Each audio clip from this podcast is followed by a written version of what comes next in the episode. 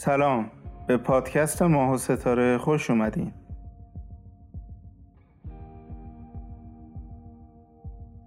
با ماه و ستاره شما شنونده داستانهایی هستین که فارغ از روزمرگی نوشته شده.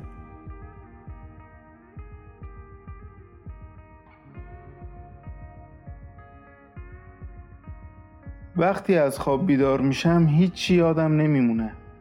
تقریبا یک دقیقه طول می‌کشه تا هر چیزی که فراموش کردم و دوباره به یاد بیارم و روز جدیدی رو شروع کنم. بعضی روزا هم هست که به این یک دقیقه نیازی ندارم. زحمت این یک دقیقه میفته گردن مامان. قبل اینکه بیدار بشم میاد تو اتاق و به بهونه تمیز کردن اتاق کلی سر صدا می‌کنه. منم به خاطر این شوک عصبی طوری از خواب میپرم که حتی از شیش ماهگی هم خاطره به یاد میارم. با بدخلقی از تخت بیرون میام. وقتی دارم به خودم کش و قوس میدم مامان مشغول مرتب کردن یه دسته کتاب قدیمیه. بعد از اینکه اونا رو گوشه میز چید به سمت من برمیگرده و منتظر میمونه. منتظر بهش سلام کنم. همین کارو هم می‌کنم. به جای جواب سلام و صبح بخیر شروع می‌کنه به قور زدن. یه ریز قور می‌زنه. حقم داره از دستم ناراحت باشه. شلوغی و کثیفی این اتاق حاصل تربیت و دسترنج مامان نبود. با این حال دلم به قرولندای مامان خوشه. اگه یه روزی از این کارو نکنه از دلتنگی شدید میمیرم. شایدم برای همینه که رفتارم رو اصلاح نمی کنم. اینجوری مامان سر لج میفته و شروع می‌کنه به قر زدن. آخر سر با زل زدن به چشمام خودشو تسلیم می‌کنه و با آرامش مادرانه خاص خودش منو نصیحت می‌کنه. درست مثل همین الان که زل زده به منو مشغول نصیحت کردنه. مثل همیشه روبروش ایستادم و یه خنده کوچولو تحویلش دادم. می‌دونستم با خنده هم یاد مادرش میفته فقطم به خاطر چالی که روی چونم درست میشه. فقط نمی‌دونستم با این خنده ها دارم لجش رو در میارم یا خوشحالش می‌کنم. هرچی که بود ترجیح می‌دادم یه چهره خندون و شاد به جای یه صورت پف کرده و اخمالو و ناامید ببینه. مامان دیگه نه حرفی زد نه واکنشی نشون می‌داد. حتی دیگه با اتاق نامرتب من کاری نداشت. فقط با ناراحتی از اتاق بیرون رفت و در آروم بست.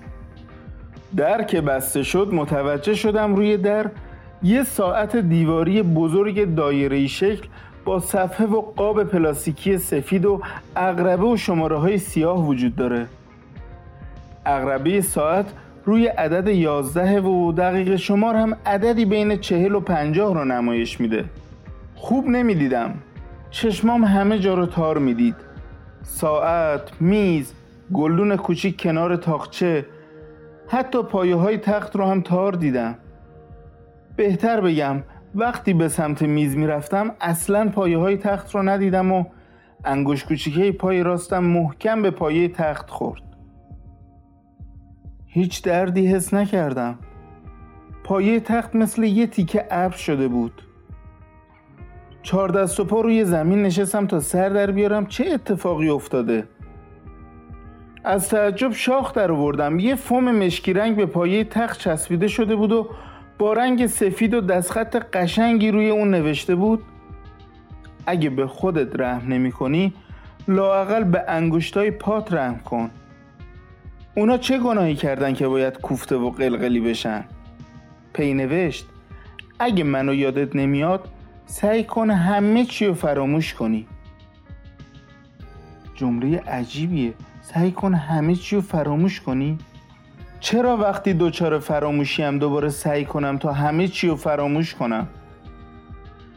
نمی‌فهمم.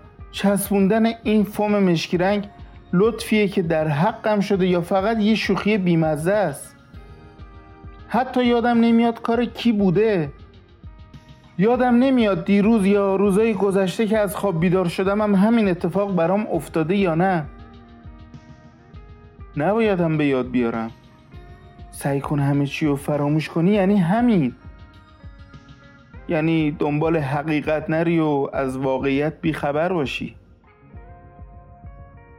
منم بی خیال این قصه میشم و از جام بلند میشم. سرم گیج میره. سعی می‌کنم بی حرکت وایسم. پلکام روی هم می‌ذارم و یکم صبر می‌کنم. وقتی که احتمال دادم باید حالم بهتر شده باشه چشمامو باز می‌کنم. درست وقتی اقربه های ساعت به کمک هم دوازده و نیم نشون میدن صدای بلندی تمام فضا رو پر می‌کنه و سریع قطع میشه. صدا از گوشی روی میز بود. میز پایین تخت بود و بنابراین فاصله زیادی با اون نداشتم. اما ترجیح دادم با احتیاط بیشتری خودم رو به گوشی برسونم تا ببینم کی برام پیام فرستاده. اسم فرستنده پیام برام عجیب بود چون روانشناس ذخیره شده بود. یادم نمیاد اصلا پیش روانشناسی رفته باشم. به اون شماره زنگ می‌زنم. زنگ می‌زنم تا شاید با شنیدن صداش بتونم یه چیزی به یاد بیارم. چند بار این کار رو تکرار می‌کنم و هر دفعه مثل دفعه قبل کسی جواب نمیده. از این کار خسته میشم و گوشی رو پرت می‌کنم روی میز. هنوز چشمام تار می‌دیدم. با خودم گفتم بهتره برم و دستورتم رو یه آبی بزنم. تا از اتاق رفتم بیرون شکه شدم. راهرویی که بین اتاق من و پذیرایی وجود داره پر شده از کیسه های خرید. هاج و واج به کیسه های خرید نگاه می‌کردم. تا سرم و بالا آوردم مامان رو دیدم که به من خیره بود. از لبخند روی صورتش فهمیدم دیگه از من دلخور نیست.